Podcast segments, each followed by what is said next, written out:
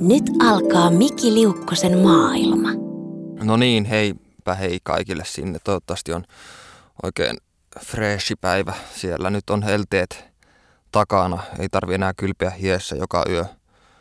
Toivottavasti ne ei tule takaisin. Mutta tota, äh, oli vissiin ymmärtääkseni joku historian lämpöennätys saavutettu tuossa juuri. Ja, ja tuossa tota, lämpöaallon pehmittämin aivoin, niin tota, tuli mietittyä seuraavan jakson, eli tämän jakson aihetta. Ja kun nyt mietin, että mikä mua kiinnostaa ylipäänsä ja mistä mä tykkään puhua ja mitkä on sellaisia omakohtaisia juttuja, jotka koskettaa mua henkilökohtaisesti ja muuten, niin tuota, mm, ensimmäisenä tuli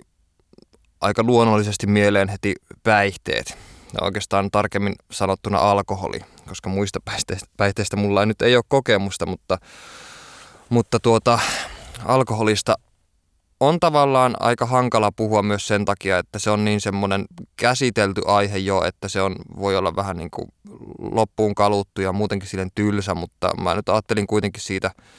sitä puhua, koska siinä on paljon monia aspekteja, jotka ehkä, ehkä on myös ristiriidassa keskenään ja, jo, ja alkoholiin muutenkin liittyy aika voimakkaita ennakkoasenteita ja myyttejä ja niin kuin eri, erilaista asennoitumista niin puolen ja toisin, että, että tota, ö, siitä ajattelin jotain, jotain tota, kehitellä. Ja mä oikeastaan aika tarkoituksella jätin nuo huumausaineet niin kuin, oikeastaan pois tästä, koska ensinnäkään ö, se ei ole mun mielestä kauhean kiinnostava, kiinnostava aihe, että, että okei, hu, huumausaineita niin tai ö, unikkokasvia tai muuta on käytetty jo muinaisessa Egyptissä ja suuri osa huumeeksi luokiteltavista aineista on alun perin kehitetty lääkkeeksi johonkin vaivaan, että on, annettu niin kuin vatsakipuihin on annettu jotain morfiinia tai sitten masennukseen on annettu kokaiinia ja 30-luvulla Suomessakin oli vielä heroinia sisältäviä tota, yskänlääkkeitä ja muita ja sitten toisaalta tosi moni, tosi moni tota, tällainen ö, huumausaine on myös keksitty aika lailla vahingossa, että ymmärtääkseni torajyvä esimerkiksi, mikä aiheutti hallusinaatiota, niin se oli aika lailla vahinko, että jotkut vaan sattu syömään pilaantuneita torajyvän siemeniä tai jotain tämmöisiä ja tota, alkoi näkemään hallusinaatioita sitten siitä ja sitten tietenkin monet äh, niin heimot on esimerkiksi käyttänyt No ensimmäisenä tulee mieleen aijahuaska, joka on tällainen lianikasvi, josta saadaan tämmöistä psykedeellistä, psykedeellisiä vaikutuksia. Ja tota, nämä ajahuoskaa käyttävät heimot, mä en nyt muista mikä heimosta on käyttänyt, mutta antoi muun muassa sitä vihollisille uskotellakseen, että, tai, että jotta nämä saisi nämä viholliset uskomaan, että ne pystyy lentämään ja sitten ne johdatta niille jostain kallion kielekkeeltä alas ja ne sitten hyppäsi mieli hyvin jonnekin rotkoon, rotkoon siinä tota, psykedeelipäissään ja, ja muuten, mutta tota, tuo, tuo puoli ei oikeastaan silleen, silleen muuten, muuten juurikaan kiinnosta, että, että LSD ja morfiini, kaikki nämä niin on – on sille mulle aika, aika vieraita muuten kuin ehkä kirjallisuuden kautta ja jotenkin ja kaikki näistä nyt muutenkin jotain, jotain tietää kuitenkin. Mutta alkoholi on silleen mielenkiintoinen, että varsinkin Suomessa se on hyvin niin kuin isossa osassa suomalaista tämmöistä mentaliteettia ja kulttuuria. Toisaalta ei enää ehkä samalla tavalla kuin ennen. Että nythän on paljon puhuttu, puhuttu siitä, että tota, nuoret ei nykyään juo läheskään niin paljon kuin kuin aiemmat sukupolvet. Että nuorten mielestä on tutkitusti kuulemma noloa ö, juoda ja olla humalassa. Ja itse asiassa tästä, tästä muun muassa hyvä ystäväni esseisti Antti Hurskainen, jonka kanssa olen myös useammat kerrat törpötellyt, niin on kirjoittanut tällaisessa esseekokoelmassa nimeltä Suru ei toimi ö, nuorten, nuorten tota, suhtautumista alkoholiin tänä päivänä muun muassa näin, että Teinipop-tähti Robinilta kysyttiin vuonna 2014, mitä hän ajattelee suuren maailman vastineensa Justin Bieberin edesottamuksista. Bieber oli hiljattain ollut vangittuna, autoillut humalassa ja jäänyt kiinni marihuonan poltosta. Sitten Robin, Robin on levyttänyt kesäkumilaulun ja esitellyt vatsalihaksiaan kappaleen Miten Eskimot suutelee Pettinki-videossa. Hula Hula hitin urheilullista flirttiä suurempaa säröjä Robinin imakoon ei ole luotu. Kuten toimittaja Oskari Onninen kiteyttää, Kukaan nuorisojulkis ei edusta samalla tavoin puhtoisuutta ja porvarillisia arvoja kuin Robin. Hän on sanakirjamääritelmä hyvän perheen pojasta. Fanit näkevät itsensä hyväkuntoisessa ja tapaissa nuorukaisessa. 2010-luvun suomalaisteinit eivät arvosta juomista tai ylipäätään sekoilua, lainausmerkeissä. Vuosituhannen alussa 14-vuotiaista suomalaistytöistä ikätovereistani täysiraittiita oli alle 40 prosenttia. Vuonna 2013 määrä oli noussut 70. 60-luvulta saakka tehty juomatyö eurooppalaisen keskitason saavuttamiseksi näyttää ainakin osin valuneen hukkaan. 2000-luvulla kulutus on toki vähentynyt monissa muissakin henkisen Länsi-Euroopan maissa. Ja sitten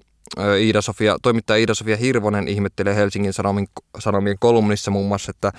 miksi kaikki nykyään vain podaavat, hymyilevät ja haluavat tehdä duunia, kun hallitus tekee jäätäviä leikkauksia ja ilmastonmuutosuutiset vaikuttavat suorastaan siltä, että elämme maailmanlopun kynnyksellä. Niin, tuo aika mielenkiintoista oma suhtautuminen siihen, että nuoriso on raitistunut, niin on tietyllä tavalla vähän vähän lapsellinen ja, ja paradoksaalinen siinä mielessä. Mun mielestä on jostain syystä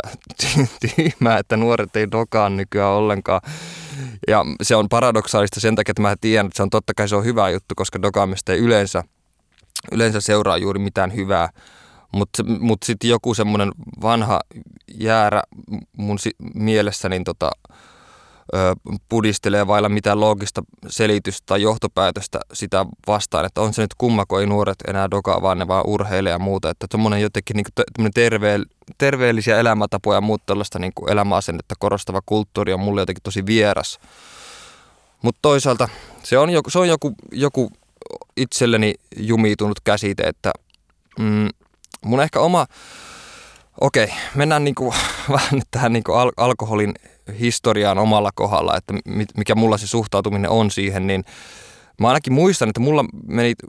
kesti va, niin tosi pitkään ennen kuin mä ensimmäistä kertaa join alkoholia, että, että tota, se oli, mä muistan sen tarkalleen, että se oli viikkoa ennen kuin mä täytin 18, eli silloin kun siinä ehti olla vielä ripaus jotain kapinallisuutta, että se oli tavallaan kiellettyä ja muuta, ja siinä sai olla se, se säätäminen, että joku vanhempi ihminen hakee niitä juomia ja muuta,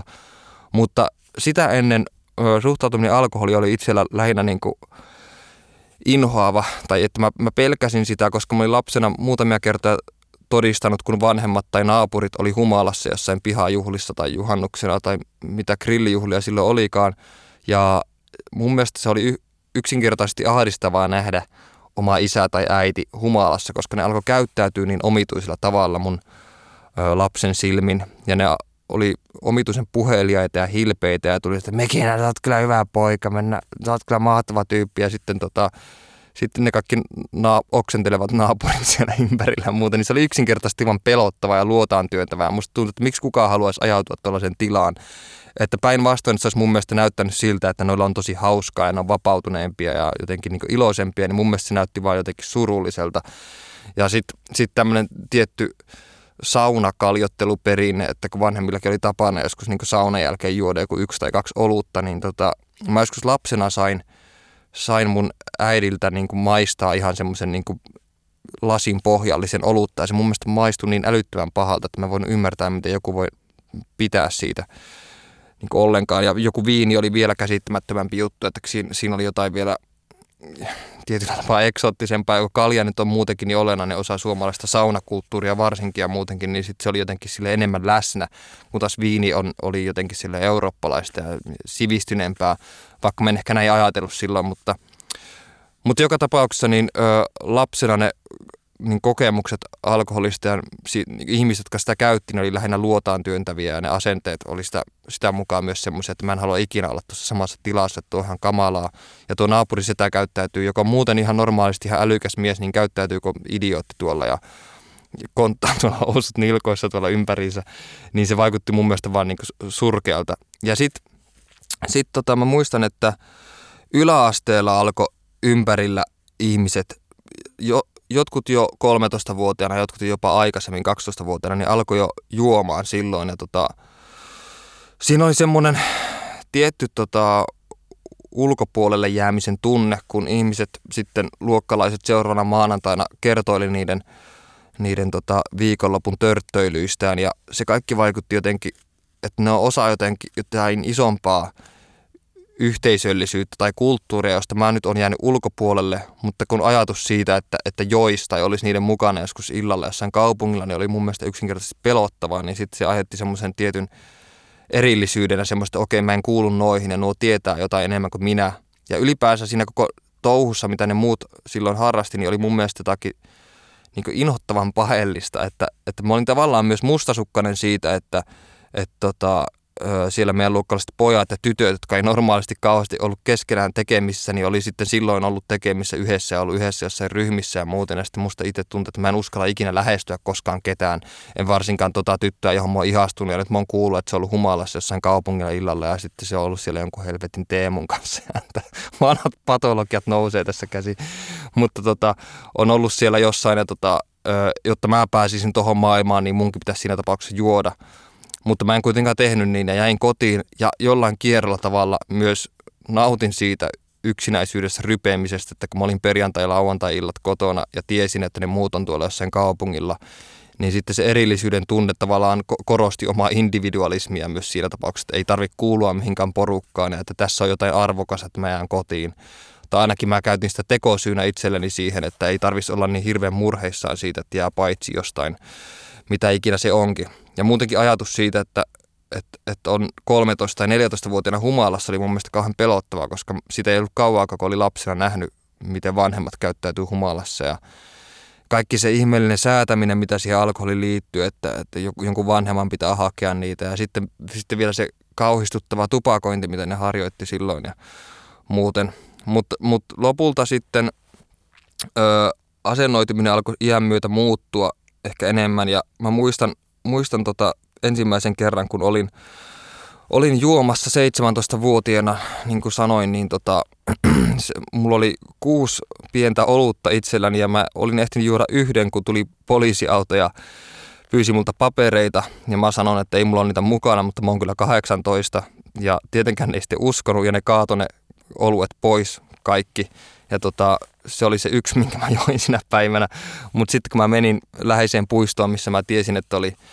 oli tuttuja siellä, niin sitten mä sain tämmöisiä säälika- säälikaljoja ihmisiltä, koska ne oli kuullut, että, tai ne, mä kerroin niille, että, että mut oli kaadettu ne kaikki oluet pois. Ja silloin mä taisin olla humalassa ensimmäistä kertaa, ja se tuli noin kolmen, neljän kaljan jälkeen jo se humala, se oli hyvin voimakas, ja mä muistan sen. Mutta mikä siinä oli ehkä mielenkiintoisinta oli se, että, että mulle heti ensimmäinen humala oli hyvin vapauttava, koska kuitenkin on, on sillä tavalla äh, neuroottinen ja ahdistuneisuuteen taipuvainen luonne, että mä huomasin semmoisen pelottavan äh, jutun, että, että kun oli vähän humalassa, niin kaikki estot ja kaikki murheet ja kaikki neuroosit, mitä oli itsellä ollut, niin lähti pois. Että tietty semmoinen sisäinen solmu jotenkin aukesi ja uskalsi olla avoinna, uskalsi puhua ihmisille, joille ei ollut uskaltanut puhua koskaan ja sitten tehdä tuttavuutta ihmisten kanssa ja niin edespäin. Ja sitten aika, no, aika nopeasti sen jälkeen niin lukioajat meni siihen, että, että tota, niin jo maanantaisin alkoi oottamaan, että tulisi perjantai. Että nyt jos tällä viikolla ollaan tällainen niin pidättyväisiä ja ollaan ihmisten kanssa kohteliaasti ja muuten ja, ja just, just moikataan käytävällä, niin sitten perjantaina se kaikki kumoutuu ja sitten niin pystyy ja uskaltautuu sen ö, humalan varjolla sitten lähestymään ihmisiä tai niin kuin normaalisti olisi uskaltanut lähestyä. Ja tietenkin tuollainen niin sosiaalinen kanssakäyminen humalatilassa on var, varmasti suomalaisille hirveän yleistä, jos ajattelee suomalaista mentaliteettia tällainen niin kuin, äh, tällainen konservatiivisesti, niin se on aika sisäänpäin kääntynyt ja muuten. Ja sitten kaikki tunteet tulee esiin ja kaikki patoumat tulee esiin vasta humalatilassa ja niin edespäin ja niin edespäin. Niin, niin, äh, mutta kuitenkin kulttuuri on sillä mielessä muuttunut, että semmoinen 60-, 70-, 80-lukulainen juominen, jossa isot poliittisetkin päätökset tehtiin saunassa kaljan äärellä ja muuta, niin se on kyllä ihan täysin niin poistunut. Ja muutenkin, että asenteet on sitä kohtaan muuttunut hyvin vahvasti ja niin kuin tuossa alussa oli tuo tota, nuorten juomattomuus, niin, niin se on, se on niin kuin aika, aika mielenkiintoinen ilmiö. Ja mä, mä en oikeastaan sille tiedä, että jos, jos sanotaan, että nuoret pitää sitä jotenkin nolona ja muuten, niin sitten mä en oikeastaan tiedä, mikä siinä sitten lopulta on takana. Että kyllähän se nyt on, onhan se nyt päivä selvää, että se on noloa myös. Ja sitten kun ihmiset käyttäytyy idiootit monesti riippuen humalan tilasta tai humalan asteesta, mutta, mutta tota, ei se oikeastaan mun mielestä ihan täysin tyhjänä sitä, että, että miksi, miksi nuoret ei juurikaan juo, vai onko se sitten sillä tavalla, että, se, että tämä uusi sukupolvi on kasvatettu eri tavalla, että se vanhempien suhtautuminen alkoholiin on ehkä vähän erilainen kuin niiden vanhempien suhtautuminen sitä ja niin edespäin, että, että joku tämmöinen sodan jälkeinen sukupolvi on esimerkiksi ollut paljon enemmän tekemissä alkoholismin ja rappioalkoholismin kanssa ja joutunut katsomaan sitä myös vierestä ja se on periytynyt sitten tietyt asenteet ja kulttuuritavat niin periytynyt sukupolvelta toisille, kunnes se on pikkuhiljaa alkanut li- lievettymään. Ja, ja nyt ollaan sitten saavutettu tilaa, jossa nuoret ei oikeastaan ole kauheasti nähnyt vanhempien juomista ja vanhempien juominen ei ole samalla tavalla niin kuin traagista esimerkiksi kuin aiemmilla sukupolvilla. Ja tota, esimerkiksi mä muistan, että mun papan suhtautuminen alkoholin oli sellainen, että se, sen, sen mielestä esimerkiksi kalja ei ollut alkoholia ollenkaan, vaan, vaan ainoastaan niin kirkas viina oli, niin kuin, se oli niin juomista ja kalja oli lähinnä vaan niin vettä tai vedeksi sitä oikeastaan kutsukin. kutsukin ja tota, mulla on jotenkin semmoinen muistikuva, mielikuva, että mm, muinoin, siis alkoholia on keksitty jo kauan sitten, että tuhat ennen ajanlaskun alkua vuotta sitten, autolla on se kehitetty suurin piirtein. Mä en nyt ihan varma ole, että missä se on, mutta Kiinassa valmistettiin jo riisiviiniä kylmätislauksella silloin aikoina. Sitten alkemistit myöhemmin kehitti tislaustaitoja pidemmälle ja, ja munkit ö, piti, piti olutta tämmöisenä niin elämän veteenä ja, ja sitten oikeastaan niin periaatteessa ravintona, vaikka vaikka alkoholin ravintoarvot kyllä tiedetään, että ne on aika lähellä nollaa, että ehkä jostain oluesta voi saada jotain B3-vitamiinia, mutta sitten siinäpä se oikeastaan onkin, että kaikki muu on vaan niin tyhjää. Mutta joka tapauksessa niin munkit piti sitä hyvin hienona keksintönä ja sitten tietenkin antin kreikkalaisten viini oli hyvin isossa osassa, osassa tota ja niin edespäin. Ja mä unohdin ihan täysin, mistä mä äsken puhuin, mutta, mutta menköön taas. Niin, niin mä muistan kuitenkin sen, että, että kun mä ö, yläasteella niihin aikoihin, kun muut alkoi harrastaa tätä viikonlopputissuttelua, hirveä sana muuten, niin tota, mä niihin aikoihin aloin innostua itse kirjallisuudesta ja taiteesta ylipäänsä ja musiikista varsinkin silloin, niin tota, mä muistan, että tällaisena niin kuin pikkuvanhana näsäviisastelijana mä aloin lukemaan noihin aikoihin aika paljon runoutta ja filosofiaa ja tota,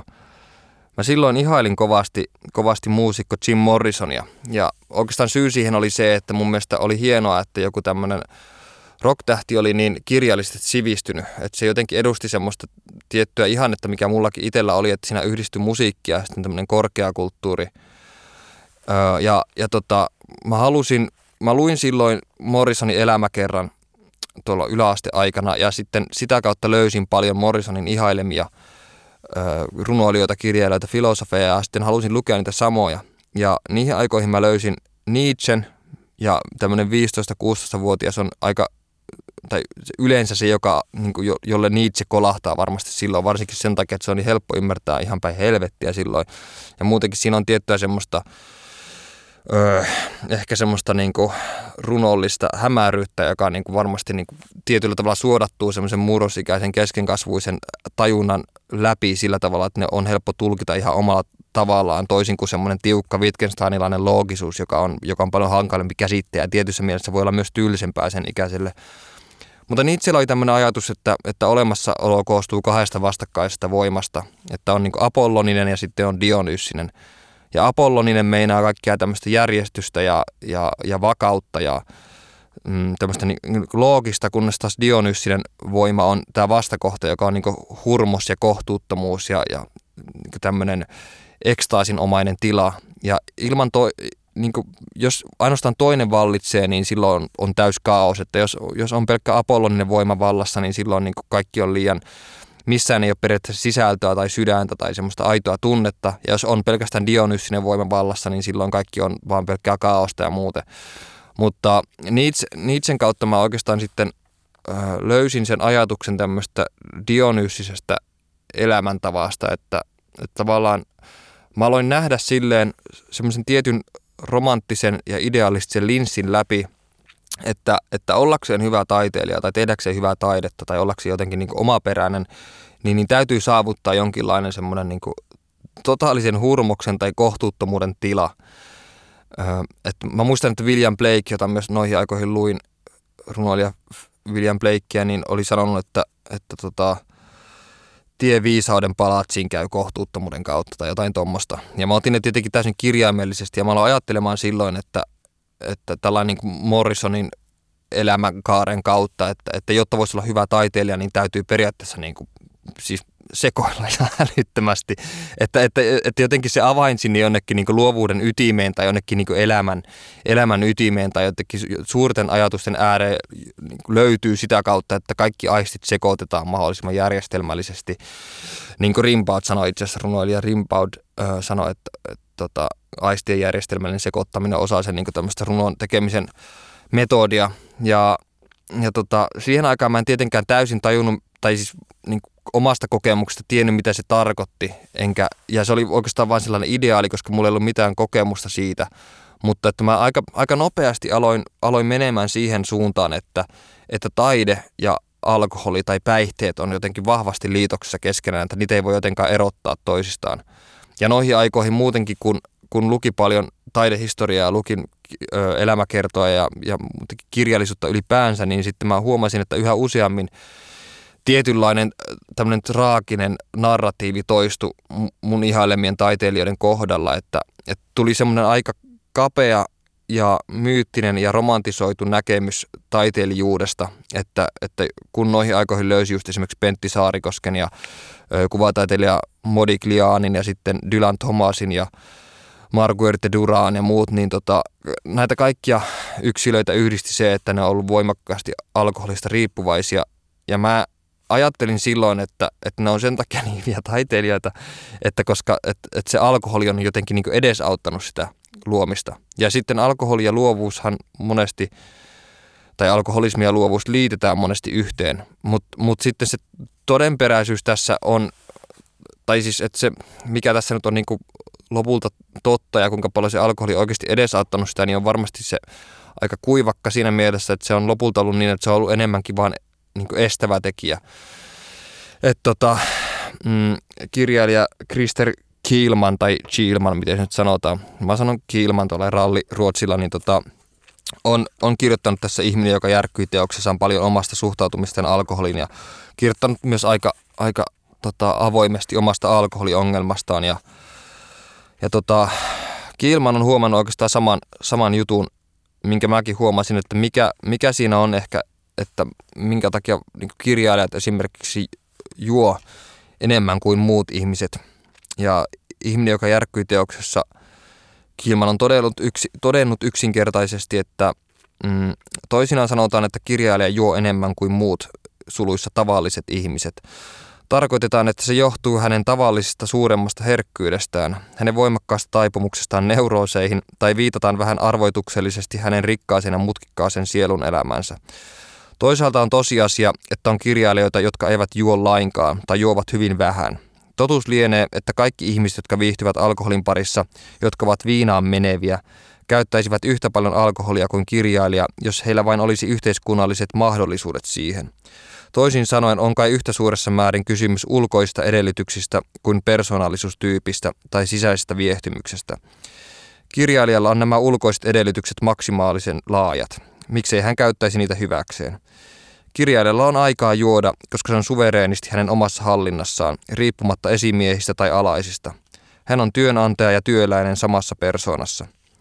Toisinaan voi tulla mieleen, että alkoholi, kollegiaalinen ryypiskely jossain määrin toimii tämän tilanteen sosiaalisen autiuden korviketekijänä. Joo, eli siis tuo ajankäyttö nyt on se, on se mikä varmasti on enemmän tämmöisen niin vapaan taiteilijan etuoikeuksia, tai siinä on se, että se helpommin ajaa siihen, että juo, että ö, taiteilija on, niin kuin, niin kuin, tai sillä on ainakin edellytykset siihen paljon enemmän kuin, niin kuin muunlaista työtä tekevällä ihmisellä. Mutta kuitenkin on, on todellakin niin kuin, a, ö, asenteet ja niin kuin tällainen ö, taiteen ja alkoholin välinen suhde on muuttunut siinä mielessä, että yhä useampi nykyään, nykyään kirjailijoista varsinkin niin tota, elää hyvinkin tervettä elämää ja muuten. Ja mm, mä oon niin, jollain tavalla niin jumitunut siihen mun vanhaan asennoitumisen tota alkoholia kohtaan ja alkoholin ja luovuuden tämmöistä linkkiä kohtaan, että mun mielestä se on edelleenkin jollain tapaa outoa ja epäilyttävää, että, että olisi semmoinen niin täysin raitis, jumbaava, vihreitä teitä litkivä kirjailija, Ja mä samaan, samaan aikaan kuitenkin tiedän sen järjellä, että siinä ei mitään järkeä. Että se mun niin kuin, suhtautuminen tai asennoituminen tuohon niin ihan täysin lapsellinen, mutta mä en silti voi, voi sille mitään. Että mun mielestä jotain epäilyttävää siinä, että kirjailija käy lenkillä ja menee sen jälkeen kirjoittamaan. Että mä, mä jotenkin ajattelen, että täytyy olla jossain hälytystilassa koko ajan, että se teksti voisi olla minkään arvosta. Tuo asenne on suoraan jostain 1800-luvulta, että kärsimys tekee taiteen tai muuta tällaista. Mutta tota, Uh, kuitenkin se, että tiedostaa sen, että siinä on jotain noloa ja muuten, niin se on, se on jo sentään jotain, että ei ole ihan täysin niin kuin, niin kuin harhainen tai muuten. Tämä on Miki Liukkosen maailma. Joo, siis tuo alkoholi, niin tota, silloin kun se sitten, sen sitten löysi ihmeellisesti tuolloin ö, luk, lukiojässä, niin aika nopeasti mä huomasin sitten, että omalla kohdalla tuo alkoholin käyttö niin ö, riistäytyi jossain määrin käsistä. Ja tästä nyt on paljon, paljon puhunut muutenkin, muutenkin tota mediassa, mutta, mutta mulla siihen vaikutti suoranaisesti hyvin paljon se, että mä yksinkertaisesti huomasin, että, että semmoinen oma tietty, tietty tämmöinen neuroottisuuteen taipuvainen luonne ja ahdistuneisuuteen taipuvainen luonne, niin se alkoholi toimi pelottavan hyvin lääkitsemään niitä tiloja sillä tavalla, että, että oikeastaan se suhtautuminen siihen alkoholiin muuttui heti tosi kieroutuneeksi, että sitä alkoi sen sijaan, että sitä tulisi joku sosiaalinen juttu tai semmoinen sosiaalinen liima, niin sitä tuli heti itselle semmoinen, semmoinen lääke, että jos oli, jos oli hankala olla, niin sitä joi. Ja sitten tietenkin tämä, siinä meni monta vuotta ennen kuin, ennen kuin tajus, että, että se ei oikeastaan ratkaise mitään ongelmia, vaan päinvastoin se vaan pahentaa niitä ja monesti vaan siirtää sitä huonoa olotilaa niin kuin seuraavalle päivälle, jolloin se olotila on vielä kamalampi tietenkin, eikä mitään lopulta ratkaistu, se on vaan niin peitetty semmoiseen aivokemialliseen sumuun, jolloin sitä asiaa ei ole käsitelty ollenkaan. Ja näin ollen ne asiat ei koskaan niin edisty mihinkään suuntaan, se on vaan semmoista paikallaan polkemista ja semmoista jatkuvien krapuloiden ja huoneen olojen sykliä. Ja tota, ehkä se oli silleen, että lukioajassa vielä, tai lukioiässä, niin tuo alkoholi oli silleen, että kun silloin ei oikeastaan tiennyt varsinaisesti, mitä, mitä oikeasti krapulat on, että krapulasta selvisi hampaat harjaamalla ja, ja jollain yhdellä ibumaksilla se oli siinä. Ja tota, ennen kuin täytti noin 24-25, jolloin niin ensimmäistä kertaa alkoi olemaan semmoisia krapuloita, että, että niin luuli, että, että henki menee ja seinät kaatuu päälle ja sen jälkeen on oikeastaan vaan pahentunutkin ylipäänsä, mutta, mutta joka tapauksessa niin No ihan kyllä se käyttö, käyttö omalla kohdalla tuo alkoholin käyttö ei ollut mitenkään, mitenkään sinänsä vielä niin kuin lähtenyt, lähtenyt juurikaan käsistä, että vaikka mä olin huomannut ne lääkinnälliset niin kuin vaikutukset ja sen, että siitä oli jotain niin kuin omituista hyötyä, niin sitten se oli kuitenkin silleen, että kun silloin kävi koulussa ja oli muita tuommoisia velvoitteita, niin sitten, sitten ei voinut vaan niin kuin istua kotona ja juoda ja muutenkin asua vanhempien luona, niin se olisi ollut, se olisi ollut hemmetin noloa, mutta tota, mutta aika pian sen jälkeen, kun, kun oli valmistunut lukiosta, lukiosta ja oli tota, ensimmäinen kirja tuli niihin aikoihin ulos ja alko, al, oikeastaan tein sen päätöksen, että mä alan, alan vapaaksi kirjailijaksi ja, ja tota, että tämä on se juttu, mitä mä aion tehdä. Ja sitten kun oli ensimmäinen oma asuntokin silloin, niin, niin, niin sitten aika pian sen jälkeen se alkoi muuttumaan semmoiseksi, että kun kaikki niin kuin ympärillä, kaikki tapahtumat, runotapahtumat, kirjallisuustapahtumat, kaikki musiikkitapahtumat, soitin silloin bändissäkin, niin ne kaikki pyöri oikeastaan niin baareissa ja, ja tuommoisen kulttuurin ympärillä, että oikeastaan kaikki ympärillä olevat ihmiset juo. Ja, ja suomalaisessa alkoholikulttuurissa on aika yleistä semmoinen, että on tietty tämmöinen sosiaalinen paine, että semmoisia ihmisiä, jotka ei juo, niin niitä vähän niin katsotaan nenävartta pitkinä, että, tai että se pitää jotenkin aina selittää jollakin, että jos ei ole raskaana tai jos ei ole autolla, liikkeessä tai jos ei ole jotenkin sairaana, niin silloin sitten ihmetellään, että no miksi et sä sitten juo ollenkaan ja sitä pitää jotenkin selitellä ja muuten. Ja no mä en ole itse omalla kohdalla törmännyt tuommoiseen tuommoisen niin tyrkyttämisen kauheasti, että mä oon monesti vaan sanonut, että ei mulla tee tänään mieliä, ei se ollut siinä. Mutta tietenkin sitten ympärillä, kun muut ihmiset alkaa päihtymään, niin ne alkaa yhä enemmän tyrkyttää sitä alkoa, että no otetaan nyt vähän siitä kuitenkin. Ja sitten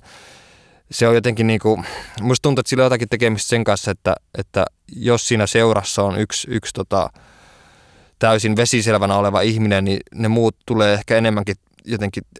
inhottavalla tavalla itsetietoiseksi siitä omasta juomisesta ja sitä omasta käyttäytymisestä ja ehkä se jollain, jossain määrin myös hillitsee sitä omaa juomista. Ja siinä on, voi olla, tämä on niin ihan nopeasti heitetty hypoteesi, mutta voi olla niin semmoinen tietty toive, että oltaisiin samalla aallonpituudella, että, että, että kun tuo toinen ei ole humalassa, niin sitten tiedostaa se, että omat jutut voi olla niin sen jälkeen aika pöljää. Ja jos on ollut joskus niin baarissa täysin selvänä koko illan ja seurannut kavereiden humaltumista illan mittaan, niin se on kyllä aika kammottavaa ja katseltavaa monesti. Ja sitten yleensä semmoisessa tilanteessa mä oon itse itse aina ajatellut, kun mä oon seurannut ton, niin ton humalatilan kehittymistä ja niiden juttujen tason huononemista ja, ja se, sekavoitumista, niin mä oon ajatellut, että toivottavasti mä en ole tuommoinen humalassa. Tai että onneksi mä en ole tuommoinen humalassa, vaikka totuus on se, että mä nimenomaan oon just semmoinen humalassa, mutta mä en vaan tiedosta sitä silloin tietenkään. Mutta niin tuo siis tuommoinen niin kuin, ö, tietty paine ja sitten semmoinen ryhmään kuulumisen niin kuin ryhmän ulkopuolelle jäämisen tunne voi olla aika voimakas. Ja sitten muutenkin suomalainen alkoholikulttuuri, mä luin jostakin, niin poikkeaa muusta eurooppalaista alkoholikulttuurista siinä mielessä, että se on paljon enemmän humalahakusta kuin esimerkiksi jossain muualla Euroopassa, jossa niin alkoholi on enemmän, niin kuin, varsinkin viini, niin on jotenkin liitoksessa ruoan kanssa ja ruokailun kanssa korostamaan sitä makua. Ja on muutenkin osa tämmöistä sivistynyttä kanssakäymistä sen sijaan, että se olisi niin kuin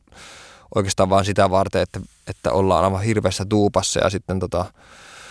tehdään kaikkia kamalaa ja oksennetaan suihkulähteeseen ja haukutaan omaa pomoa ja muuten, mutta, mutta tota,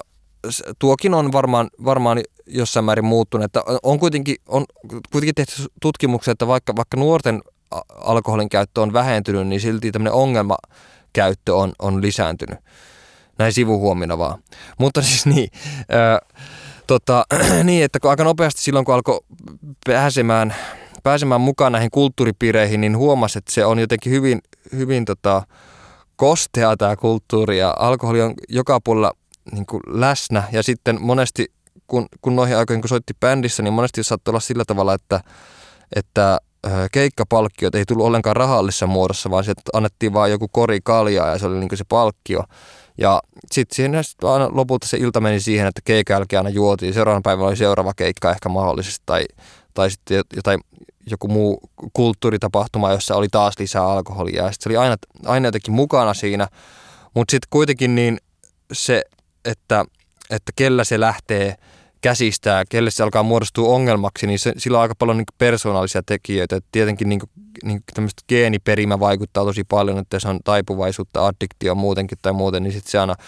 totta kai lisää sitä riskiä 800 kertaisesti ja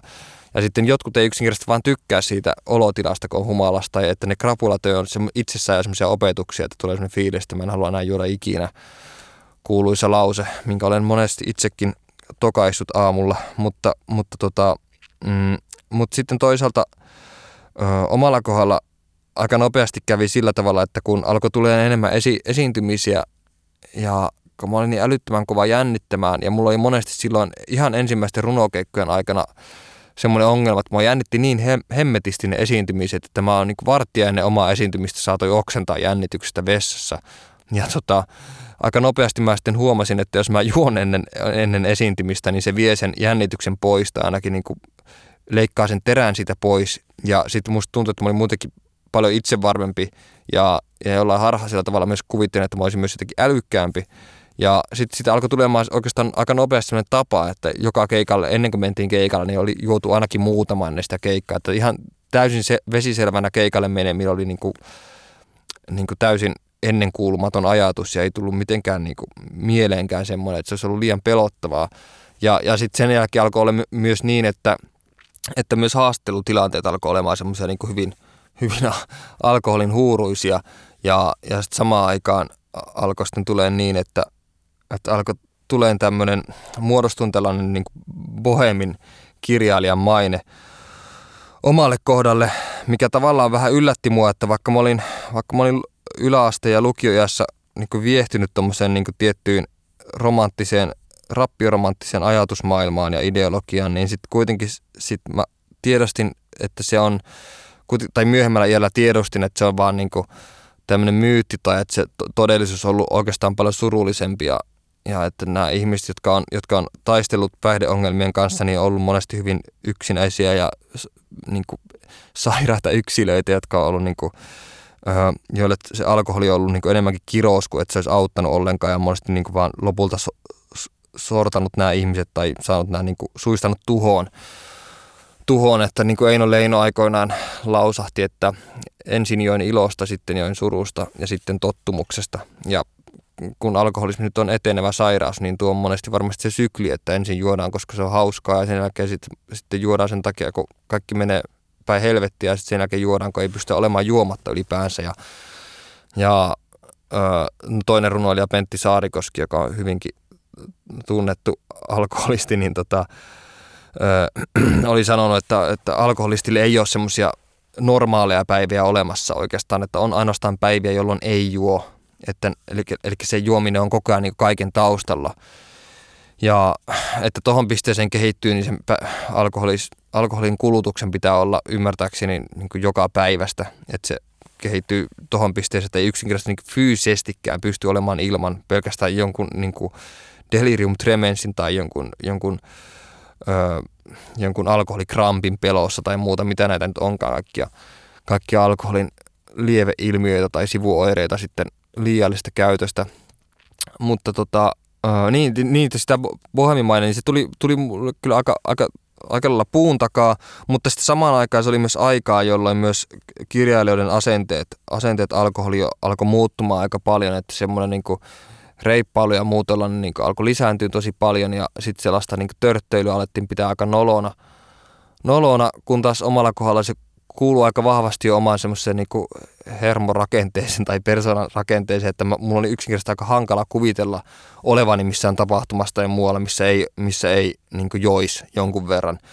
Ja sitten sit samoihin aikoihin, kun, kun tota vielä soitti bändissä, niin meillä alkoi tulee ensimmäisiä kiertueita. Ja ne kiertueet nyt oli monesti sellaisia, että ne saattoi kestää pari-kolme viikkoa – ja sitten myöhemmin kierrettiin Euroopassa, niin ne oli yli kuukauden pituisia nämä kiertueet. Ne oli aika lailla sitä, että ajettiin autossa tai istuttiin autossa viisi tuntia ja sitten ne ajomatkat jo meni ennen, ennen keikkapaikalle saapumista, niin meni hyvinkin niin kuin kosteissa merkeissä aina ja sitten sen jälkeen keikalla tuli juotua ja sitten keikan jälkeen tuli juotua ja seuraavana aamuna piti taas lähteä jonnekin. Ja mä taisin olla 22 tai 23-vuotias, kun mä jonain, jonain jonkin keikan jälkeisenä päivänä, kun oltiin ajamassa takaisin jonnekin, en muista minne, mutta ei sillä väliä, niin, niin, niin mulla oli ihan hirveä krapula sillä autossa ja tota, mä sitten, mulle tuli yhtäkkiä mieleen tällainen lausahdus, että sillä se lähtee, millä se on tullutkin. Ja, ja tota, mä ajattelin, että pitääkö se paikkaansa, että auttaisikohan tähän olotilaan, jos mä ottaisin semmoisen niin sanotusti loiventavan juoman. Ja, ja tota, sitten pysäyttiin jossain kaupassa ja äh, ostettiin sieltä lisää siideriä ja, ja, tota, ja sitten mä huomasin aika pian sen jälkeen, kun olin juonut ne pari siideriä, että olo helpottava hirveästi. Ja oikeastaan se, oli semmoinen niinku, huono juttu, että löysit on loiventavan, koska sitten alkoi, siitä alkoi tulemaan semmoinen aika normi, että, että jos, jos on keikalla kännissä ja sitten seuraavana päivänä pitää lähteä jonnekin, niin ei se haittaa, koska voi juoda loiventavia. Ja sitten se oli tietenkin niin tietynlaisen alamäen alku, että sitten ne kiertoet alkoi olemaan hyvinkin hyvinkin raskaita ja tota, uuvuttavia fyysisesti ja henkisesti, koska tietyssä vaiheessa, kun saavutti tietyn iän, niin öö, nämä krapulatilat ei ollut enää mikään hauska juttu, vaan ne alkoi olemaan semmoista niin kuin, niin kuin selviytymistaistelua. Ja oikeastaan, oikeastaan silloin mua on aina ihmetyttänyt se, että, että miten jotkut taiteilijat esimerkiksi on pystynyt, pystynyt tota tekemään vaikka humalassa tai krapulassa esimerkiksi mitään – että se olotila on monesti niin, ha, niin kuin vaikea ja sitten ylipäänsä aivotoiminta on niin minimissään, että mun on hankala kuvitella, että se olisi jotenkin mahdollista, ellei sitten olisi niin jo alkoholisoitunut, että tavallaan se alkoholi ei enää vaikuta kauheasti, vaan se enemmänkin normalisoi sun olotilan. Mutta mm, esimerkiksi tämmöinen kirjailija kuin Malcolm Lovery, joka on tehnyt tämmöisen Under the Volcano-romaanin, tai tulivuoden juurella romaanin, joka jäi hänen ainoaksi romaanikseen, niin oli – oli niin pahasti alkoholisoitunut, että tota, ei saanut sitä mitään muuta aikaiseksi sen takia. Ja, ja tota, se on oikeastaan aika hyvä esimerkki siitä, että mihin, mihin se voi mennä. Että siis tulivuoden juurella on aivan loistava, loistava kirja, mutta sitten, sitten tässä tota, addiktionsa – kurimuksessa ei saanut mitään muuta tehtyä. Ja sitten tällaiset niin ihmetapaukset, niin kuin just Pentti Saarikoski tai, tai Ernest Hemingway tai muut, jotka on ollut kovia juomaan, niin sitten niiden kohdalla on aina ihmettänyt se, että missä hemmetin välissä ne on pystynyt tekemään mitään tai tuottamaan ylipäänsä niin hy- hyvää taidetta, kun ne on pystynyt tuottamaan ö, ilman, että se olisi jotenkin kärsinyt se, se laatu. Okei, no Saarikoskella ehkä se on, se on, on, on tiettyä epätasaisuutta tuotannossa, mutta toisaalta Hemingwayn tuotanto on aika ihmeellisen ihmeellisen tämmöistä niin kuin, ö, tasaisen hyvää jatkuvasti. Enkä mä ainakaan omasta mielestä ole törmännyt sellaisia, missä näkyisi, että siinä olisi jotenkin niin kuin, taso laskenut tai tehty jotenkin vasemmalla kädellä sen takia, että saisi puhelinlaskun maksettua tai jotain muuta tai velkoja maksettua, että mitään nopeasti ei ole niin kuin, kirjoitettu tai muuten. Ja sitten on, on totta kai paljon myös niin kuin naistaiteilija esimerkkejä, että ne oli kaikki aika miehiä, mutta, mutta Tuve Jansson on yksi ja Marguerite Duras on yksi, joka, tota, joka selitti omaa alkoholiongelmansa sillä tavalla, että se, että se oli jotakin niin kuin, muistaakseni toi Durasin lausahdus, että se korvaa sillä jotain Jumalan puutetta tai muuta tyypillistä ranskalaista eksistentialismia, mikä on mun mielestä aika, aika omituista, että se, se niin kuin, että, että jotkut selittää omaa juomista semmoiselle jollain eksistentiaalisella ongelmalla tai jollain niin Jumalan puuttumisella tai jollakin, niin mun mielestä se on periaatteessa vain kiertoilmaus semmoiselle omalle tyhjyyden tuntemukselle tai muuten, että tuo on vain hienompi termi sille, että, että ei ole tyytyväinen omaan itseensä tai että, että ei tule toimeen oman itsensä kanssa tai että on, on jotenkin vaikeita. Ja sitten se, että, että näitä vaikeuksia peittääkseni juo, niin se ei tietenkään, kuten jo mainittu, niin ei vie mihinkään suuntaan tai käsi, ole millään tavalla tavalla sen ongelman käsittelemistä. Ja tota, mun omalla kohdalla lopulta asiat eskaloitu siihen, että, että kun mä olin 24 tai 25, niin tota, se alkoholin käyttö oli mennyt jo, mennyt jo sellaiseksi, että, että tota, mä huomasin itse, että tämä ei ole niin hyvä juttu. Että tämä niin haittaa mun työntekoa ja sit niin kuin, niin kuin mielenterveys kärsii tässä Herran Jumala eikä jaksa mitään tehdä ja kaikki menee muutenkin päin helvettiä taloudellisista niin ongelmista puhumattakaan ja ja tota, silloin mä ensimmäistä kertaa hankkiudun tämmöisen niin päihdeneuvonta johonkin keskukseen, mikä se nyt olikaan, se oli Oulussa joku tämmöinen ja mä noin puoli vuotta tai vuoden ajan kävi siellä kerran pari kuukaudessa, kohan se oli vai oliko se viikossa, tai se oli jopa viikossa ja tota, siitä ei oikeastaan ollut mulle mitään hyötyä. Se oli semmoinen yksi huone, missä oli semmoinen vanha nainen, joka tuijotti mua ja pudisteli päätään ja sanoi, että, että onkohan tuo nyt kauhean hyvä juttu tuo juominen, että miksi sitä pitää juoda. Ja mä sanoin, että no kyllä mä tiedän, että se on kauhean hyvä juttu, mutta tota, että en mä tiedä, miksi tässä nyt pitää juoda. Ja, ja sit se, se, oli semmoista ihme jankkaamista ja lopulta siitä ei tullut, tultu mihinkään konkluusioon lopulta eikä mikään ratkennut mitenkään. Että ainoa mikä sitä tuli, niin oli ehkä, tai mikä, mikä ainoa auttava tekijä oli siitä, että sai mut tuntemaan niin huonoa omatuntoa siitä törppöilystä, että se jäi sitten paljon vähemmälle. Ja ö, ehkä jossain määrin tuli ryhdisty, ryhdistäydyttyäkin niihin aikoihin, mutta, mutta että semmoista niin kuin, ö, varsinaista minkälaista niin aha-elämystä tai muuta semmoista muutosta mä en silloin kokenut ollenkaan. Ja, ja jossain vaiheessa mä kuitenkin itse päätin, että, että tämä ei ole hyvä juttu, että haittaa mua kauheasti. Että kun mä olin kuitenkin tehnyt niin noihin aikoihin jo useamman kirjan, oli aloittanut tuo noihin aikoihin seuraavan romaanin Oon kirjoittamisen, joka oli niin älyttömän raskas prosessi ja vaati niin paljon taustatyötä ja ylipäänsä työpanosta, että mä en yksinkertaisesti pystynyt enää elämään sellaista elämää, kun mä olin aiemmin elänyt, että siis se vaati niin intensiivistä työskentelyä. Niin sitten niihin aikoihin mä päätin, että okei, tämä nyt loppuu, tämä pelleily. Ja meillä sattui samaan aikaan olemaan bändin kanssa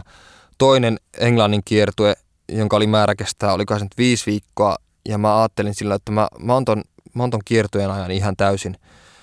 täysin selvänä, että mä en juo ollenkaan. Ja mä tiesin, että se on kauhean haasteellista, koska se, koska se kaikki pyörii sen baariympäristön niin piirissä ja sitten kaikki ympärillä muutenkin sillä pakettiautossa niin juo ja sitten joutuu siinä sen kuukauden ajan kuuntelemaan niiden kännisiä horinoita ja muuta. Mutta mä päätin, että mä, okei, mä teen tämän kuitenkin ja sitten sit mentiin sinne kiertueelle ja sitten mä olin sen koko viisi viikkoa niin täysin täysin raittiina ja sitten oikeastaan sen jälkeen tunsin tiettyä semmoista niin kuin, niin kuin yle, tiettyä kierroa ylemmyyden tunnetta siitä, tai varsinkin niinä aamuna, kun muut heräsi niin kuin ähkien sieltä sängystä hikisenä ja täristen ja muuten. Ja tota, mulla oli niin kuin, aivan mahtava olo, ja mä sain sen kuukauden aikana muistaakseni kirjoitettua 130 liuskaa tekstiä tai muuten, ja mulle koskaan ollut niin hyvä olo kuin silloin niin kuin henkisesti ja fyysisesti. Ja mä silloin vasta tajusin oikeastaan, että, että tämä niin on tosi hyvä juttu tämä tämä tota, juomattomuus ja että tämä päinvastoin niin vaan parantaa, parantaa omaa niin suoritusta ja oikeastaan se asennoituminen siihen, että pitäisi olla koko ajan hajalla tai hälytystilassa, että voi luoda mitään merkittävää, niin oli niin ihan täyttä pulssittia oikeastaan. Oikeastaan ja tota, sit loppukirja syntyikin aika, aika nopeasti siinä tota, tavallaan saman asenteen kannattelemana, että, että vältteli noita tilanteita, vaikka edelleenkin ne tietyt yläasteaikaiset ulkopuolisuuden kokemukset toistu aika monesti, että kun jäi kotiin ja kaverit soitteli, että, että tuu tänne, mennään tänne, nähdäänkö tuolla. Ja yleensä aina silloin, kun joku ystävä otti yhteyttä, että nähdäänkö tänään, niin se oli yhtä kuin, niin kuin eufemismi sille, että mennäänkö tänään juomaan. Ja sitten mä joudun kieltäytymään tosi monista jutuista. Ja tota, siinä kieltämättä joutui sietämään aika paljon yksinäisyyttä, koska, koska monesti se niin tavallaan sosiaalinen kanssakäyminen oli aina niin vahvasti liitoksessa alkoholin kanssa, että, että jos sanoi, että, että en mä nyt tuu, niin sitten, sitten sitä vaan jäi kotiin, ellei sitten halunnut mennä sinne, sinne baariin ja tuijottaa siellä sitten vesilasin kanssa, kun ne muut, muut sekoili ympärinsä, mikä on niin äärimmäisen masentavaa seurattavaa. Ja se, se yhtään hauskaa, että mulla on edelleenkin niin tosi suuria vaikeuksia – olla, olla baarissa niin ihmisseurassa niin täysin selvänä, että mä mieluummin jätän täysin menemättä sinne, kun että aiheutan itselleni harmistusta ja ärsyntymistä ja turhautumista siitä, siitä tota höpinästä, mitä sillä ympärillä joutuu kuuntelemaan ja muuten. Tämä on Miki Liukkosen maailma. Tuo niin kuin alkoholin käyttö on itsellä ollut kuitenkin aina, aina, aina niin kuin aika vahvasti, vahvasti osana niin kuin mukana läsnä niin kuin omassa elämässä kuitenkin aika paljon, että semmoinen täysraittius tuntuu musta aika, aika mahdottomalta. Ja mä itse asiassa, itse asiassa kaksi vitosina tai kaksi kutosina niin kävin kerran ihan mielenkiinnosta. Olin muuttanut silloin Helsinkiin, eli mä olin silloin 20, mä olin 27 itse asiassa silloin, niin mä kävin silloin ensimmäistä kertaa, niin lähellä oli semmoinen, semmoinen tota, AA-kerho. Ja mä halusin ihan mielenkiinnosta mennä sinne ja tota, käydä vähän katsoa, että millaista siellä on.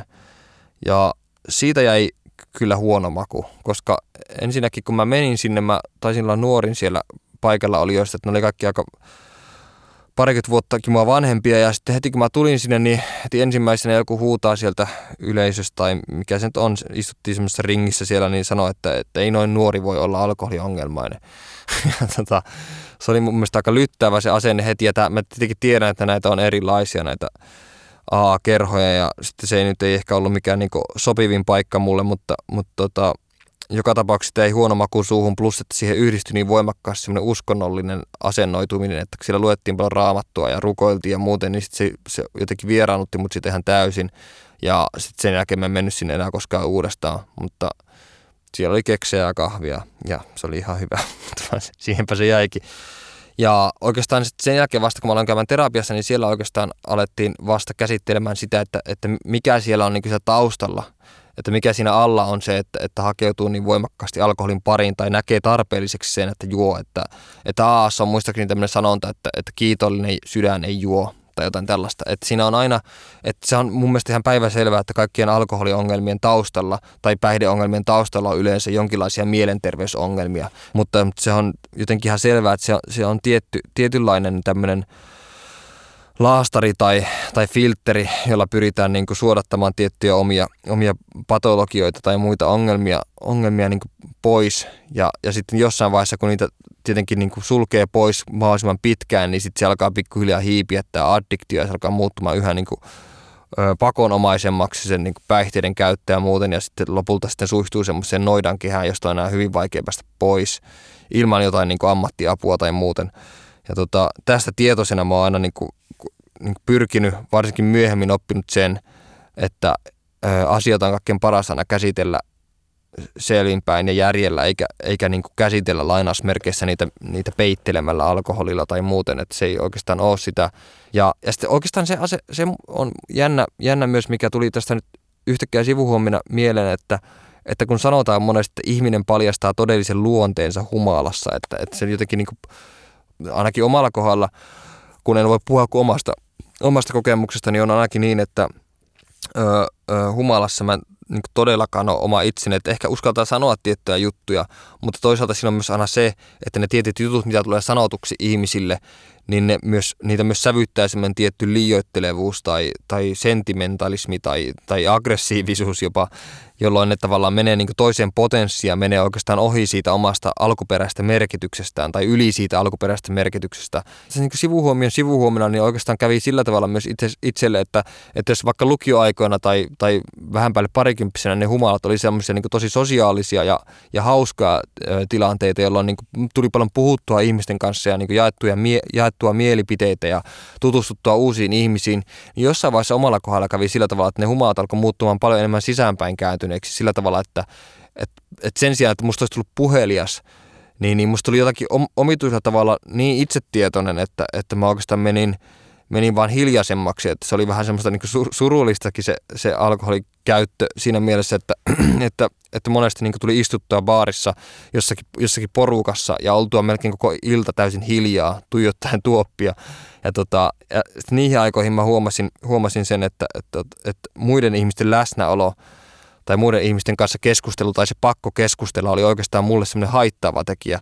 että mä aloin niin pitämään enemmän siitä, että mä juon yksin – ja sitten silloin, kun alkaa juomaan yksin, niin silloin se alkaa menee vähän surulliseksi se homma, varsinkin jos sitä ajattelee sille ulkopuolelta. Ja nyt kun sen sanoo ääneen, niin se kuulostaa tosi nololta, mutta mä olen harrastaa sitä aika paljon, koska silloin ei tarvinnut niin kuin, öö, esimerkiksi potea huonoa omatuntoa siitä, että, että ei puhu mitään tai, niin kuin, tai joutua väkihin osallistumaan johonkin keskusteluun, mistä ei olisi välttämättä halunnut olla osallisena ollenkaan tai, tai muuta. Ja oikeastaan vältti kaikkea sosiaalista kontaktia ja painetta muutenkin vetäytymällä omiin oloihinsa ja, ja tota, en tiedä, missä se johtuu, johtuu, että onko se joku luonnekysymys tai muuten, koska esimerkiksi on paljon niin kuin mua vanhempia ihmisiä, jotka on niin kuin humalassa älyttömän puheliaita ja avoimia ja kaikki tämmöinen itsesensuuri ja muut rajoitteet niin katoaa ihan täysin, kun taas samalla kohdalla se on niin päinvastoin tuntuu olevan. Ja se ei niin millään tapaa vapauta, mutta, mutta en tiedä, mä en tiedä missä se johtuu, mutta se voi olla myös, voi olla myös tiettyä myös väsymystä koko, koko touhuun ehkä, en tiedä. Mutta, mutta tota, niin kuin sanottu, niin mitään täysraittiutta mulla on tällä hetkellä ainakin niin täysin mahdotonta ajatella, vaikka ajatuksena se toisaalta on, on aika kiehtova, kun miettii, että kuinka hyvin on voinut silloin, kun on ollut tosi pitkään käyttämättä alkoholia ja millainen se vireystaso on ja milla, kuinka paljon paremmin aivotkin toimii ja, toimii ja niin edespäin, että että kyllä mä sen myönnän, että, että tietyssä promillevaiheessa, että se on vissiin tutkittukin, että onko se 0,5-0,7 promillea, niin on, on silloin semmoinen tila, jolloin tavallaan ihminen on luovimmillaan, että Mä nyt oon ihan varma montaa viinilasillista ja ollut tuoppia se nyt vastaa, ei varmaan kauhean montaa, mutta kyllä mä sen huomasin, että jos oli itsellään esimerkiksi hankaluuksia kirjoittaa, niin mä huomasin, että tietyt esteet tai semmoiset niin sisäiset lukot niin aukes silloin, kun oli juonut jonkun yhden lasin viiniä ja sitten teksti alkoi sujumaan tosi hyvin. Mutta siinä helposti suistuu semmoiseen harhaan, mistä on kyllä tietoinen, mutta mitä ei siinä vaiheessa ehkä ajattele tai ei samalla tavalla tiedosta, on, on se, että, että jos juo, juo vielä enemmän, niin se vaan paranee se teksti, mikä ei tietenkään mene koskaan niin, koska seura- yleensä se on sitten lopulta niin, että seuraavan päivänä, kun katsoo niitä omia muistiinpanoja tai mitä ylipäänsä on saanut aikaiseksi, niin se on niin käyttökelvotonta, että se on mennyt ihan hukkaan se aika siinä, plus että on tietenkin rahaa mennyt hukkaan ja plus että on kauhean olo sen jälkeen. Senkin takia mä niin kuin aika aika paljon, paljon nautin itse niin sitä yksin juomisesta, koska mun ei tarvitse olla tietoinen siitä, että, että, että, että muut joutuu niin todistamaan sitä, että mä pidän itseäni nyt jotenkin niin älyttömän oikeassa olevana tai että nämä mun mielipiteet on tosi varmoja tai muuta. Että mun ei tarvitse ylipäänsä lausua mitään ääneen. Että mä oon hiljaa ja niin omassa maailmassa enkä niin ole missään kontaktissa, kene, kontaktissa kenenkään kanssa, jolla on niin tavallaan mahdollisuus semmoisiin mokailuihin tai muutenkin, niin on aika lailla minimaalinen minimaalinen, mutta, mutta tota, oikeastaan siinäpä nuo ainoastaan nuo hyvät puolet tuossa hommassa on. Mutta, mutta se, sen mä oon kyllä huomannut, huomannut tuossa omassa alkoholikäyttäytymissä, niin tota, on, siinä on sellainen puoli, että se on, sitä voisi kuvailla jonkinlaiseksi niin lähentelevä jonkinlaista dipsomaniaa, eli se on tällaista niin tuurijuoppoutta ehkä enemmänkin, että, että äh, mulla on niin hyvin hankala, hankala itse niin pitää aina se niin yksi, yksi, yhtenä juomailtana. Se, että se on monesti aina, että, että yleensä jos niin seuraavana päivänä pitää juoda aina lisää ja sitten ehkä kolmantenakin päivänä, että se ei koskaan jää siihen yhteen päivään. Että se jotenkin tuntuu, että se ensimmäinen päivä on aina niin kuin tavallaan vasta harjoittelua niitä kahta muuta päivää kohden. Ja sitten tietenkin tuommoisessa niin tuurijuoppoudessa tai siihen taipuvaisuudessa on niin aina se, aina se inhottava juttu, että että tavallaan kun on ollut pitkään tosi raittina tehnyt paljon töitä ollut muutenkin tällä, niin sitten siihen syntyy semmoinen harhaluulo, että voin mä nyt palkita itseäni tällä, että mä voin nyt mennä jonnekin baariin tai muuten, että se on ainakin jonkinlainen omituinen palkinto. Ja sitten kun se jää kuitenkaan siihen yhteen iltaan, niin se on fyysisesti ja psyykkisesti ja välyttävän kuluttavaa, että sen jälkeen kun on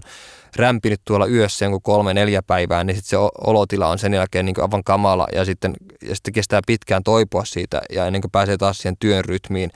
Ja siinä menee yksinkertaisesti aikaa välyttävän paljon hukkaan. Tai itsellä tämmöisenä työnarkomaanina niin on, on niin todella hankala antaa itselle anteeksi niitä päiviä, jotka on mennyt hukkaan siinä, että, että pitää vaan niin puhista sängyn pohjalla päivät olkulla eikä saa mitään aikaiseksi. ja, ja sitten aivotoiminta on ihan minimissä, niin sit se, ne monesti jää niin pitkä, niin pitkäksi aikaa harmittaa ja ne niin syö hirveästi työtehokkuutta ja muutenkin. Ja sitten kaikki ne alakulon tilat ja mitä muuta sitä seuraa, niin on niin sietämättömiä. Tuo niin tavallaan taipumus tuommoisen dipsomania on sil, niin silleen vähän ikävä, että pitäisi pitäis nyt opetella niin vähän tässä itseäni puhutella, puhuttelen, niin pitäisi opetella sellaiseen, sellaiseen niin terveellisempään yksi ilta ja se on siinä. Ja sitten, ja sitten sen jälkeen niin kuin joskus myöhemmin taas yksi ilta ja niin edespäin. Mutta se on jotenkin niin kuin hankala. Ja tietynlaista kyllästymistä on myös, on myös kyllä tapahtunut, että mitä enemmän ikää on tullut, niin sitä tota, väsyttävämpää tuo on, on nykyään tuo meininki. Ja vaikka edelleenkin pyörin paljon kulttuuripiireissä ja mulla on ne muutama kourallinen kirjailija, joiden kanssa on tapana istua yleensä iltaa jossain, niin – niin silti nämä illat on alkanut väheneen ja moni mun ystävistä on muutenkin niin tota, joko perheellisiä ja siitä syystäkin niin kuin, niin kuin hyvin, hyvin harvoin käy juomasta tai sitten, tai sitten tota, on, on niinkin, että on niin paha alkoholiongelma, että ei pysty ylipäänsä juomaan, että, että se lähtee muuten niin käsistä, että on valinnut mieluummin tämmöisen täysin vesiselvän linjan. Myytti tai ajatus, ajatus siitä, että luovuudella ja alkoholilla on jotain tekemistä keskään, niin mun mielestä, musta tuntuu, että se on, sillä aika paljon tekemistä myös sen, sen kanssa, että tätä on nopea tällainen päätelmä, että musta tuntuu, että se on myös ollut monilla taiteilijoilla ollut tekemistä tiettyjen luovien paineiden purkamisena tai sen, sen kanssa, että esimerkiksi 1800-luvulla ö, taiteilija on voinut olla sellaisessa tilanteessa, että työt ei ole myynyt yhtään, niin vaikka vaan kohja ajatellaan tai muuten, tai sitten on, on ollut niin hyljeksitty tai muuten, että se on ajanut sitten tämmöisen niin rappion tielle. Ja se on t- tietyllä lailla semmoista niin oman sur, surun tai eristäytyneisyyden hukuttamista ö, suomalaisessa niin kulttuurissa mielessä on varmasti hyvin, hyvin muistossa tämmöinen Sibeliuksen Eino Leinon Kallen Kallilan tämä symposium taulu, jossa nämä taiteilijat istuu siellä kämpin baarissa ja muuta. Ja se on jäänyt aika vahvasti, vahvasti niin leimaa sellaista mielikuvaa tällaista taiteilijaporukasta. Ja tietenkin se myös niin pitkälle 60-, 70-, 80-luvulla vielä vallitsi aika voimakkaasti tuommoinen asenne, mutta oikeastaan nyt kun on, on itse pyörinyt noissa piirissä aika paljon ja tota, ollut osana sitä, niin mä oon huomannut sen, että päinvastoin siitä ei, siitä ei koskaan ollut juuri mitään hyötyä. Että se on vaan ollut haitta. Ja että se ei niin millään tapaa paranna suoritusta yhtään. Ja mm, ja kun ajattelee, että, että alkoholismi on kuitenkin etenevä sairaus, se vaan pahenee oikeastaan koko ajan, niin sit siinä mielessä, kun on tuosta tietoinen, niin sitten on myös, myös siinäkin pelossa, pelossa myös niin päättänyt, päättänyt harventaa tätä alkoholin kulutusta ja muutenkin keskittyä, keskittyä työntekoon. Ja itse asiassa mulla onkin nyt semmoinen vaihe, että mä oon niin monen kuukauden hiljaisen kauden jälkeen päässyt taas kirjoittamisen makuun, mikä on aivan loistavaa. Ja nyt vasten omaa omia tapoja, niin, olen päättänyt, että hyvän työpäivän jälkeen. En palkitse lainausmerkeissä itseäni alkoholilla, vaan sen sijaan menen kotiin ja tota, katson Netflixiä, jon teetä tai jotain muuta tällaista, että kun mä tiedän sen, että siitä, jos mä palkitsen itseäni alkoholilla, niin sit siitä ei tule hevo helvettiä sen jälkeen sitä hommasta, että on parempi vaan niin pysyttää tästä täysin erossa. Siinä tuli, oli aika henkilökohtainen jakso, omakohtainen, mutta, mutta, mutta en tiedä mitä seuraavassa jaksossa saa nähdä. Öö, pitäkää hauskaa. Moikka! Tämä oli Mikki Liukkosen maailma.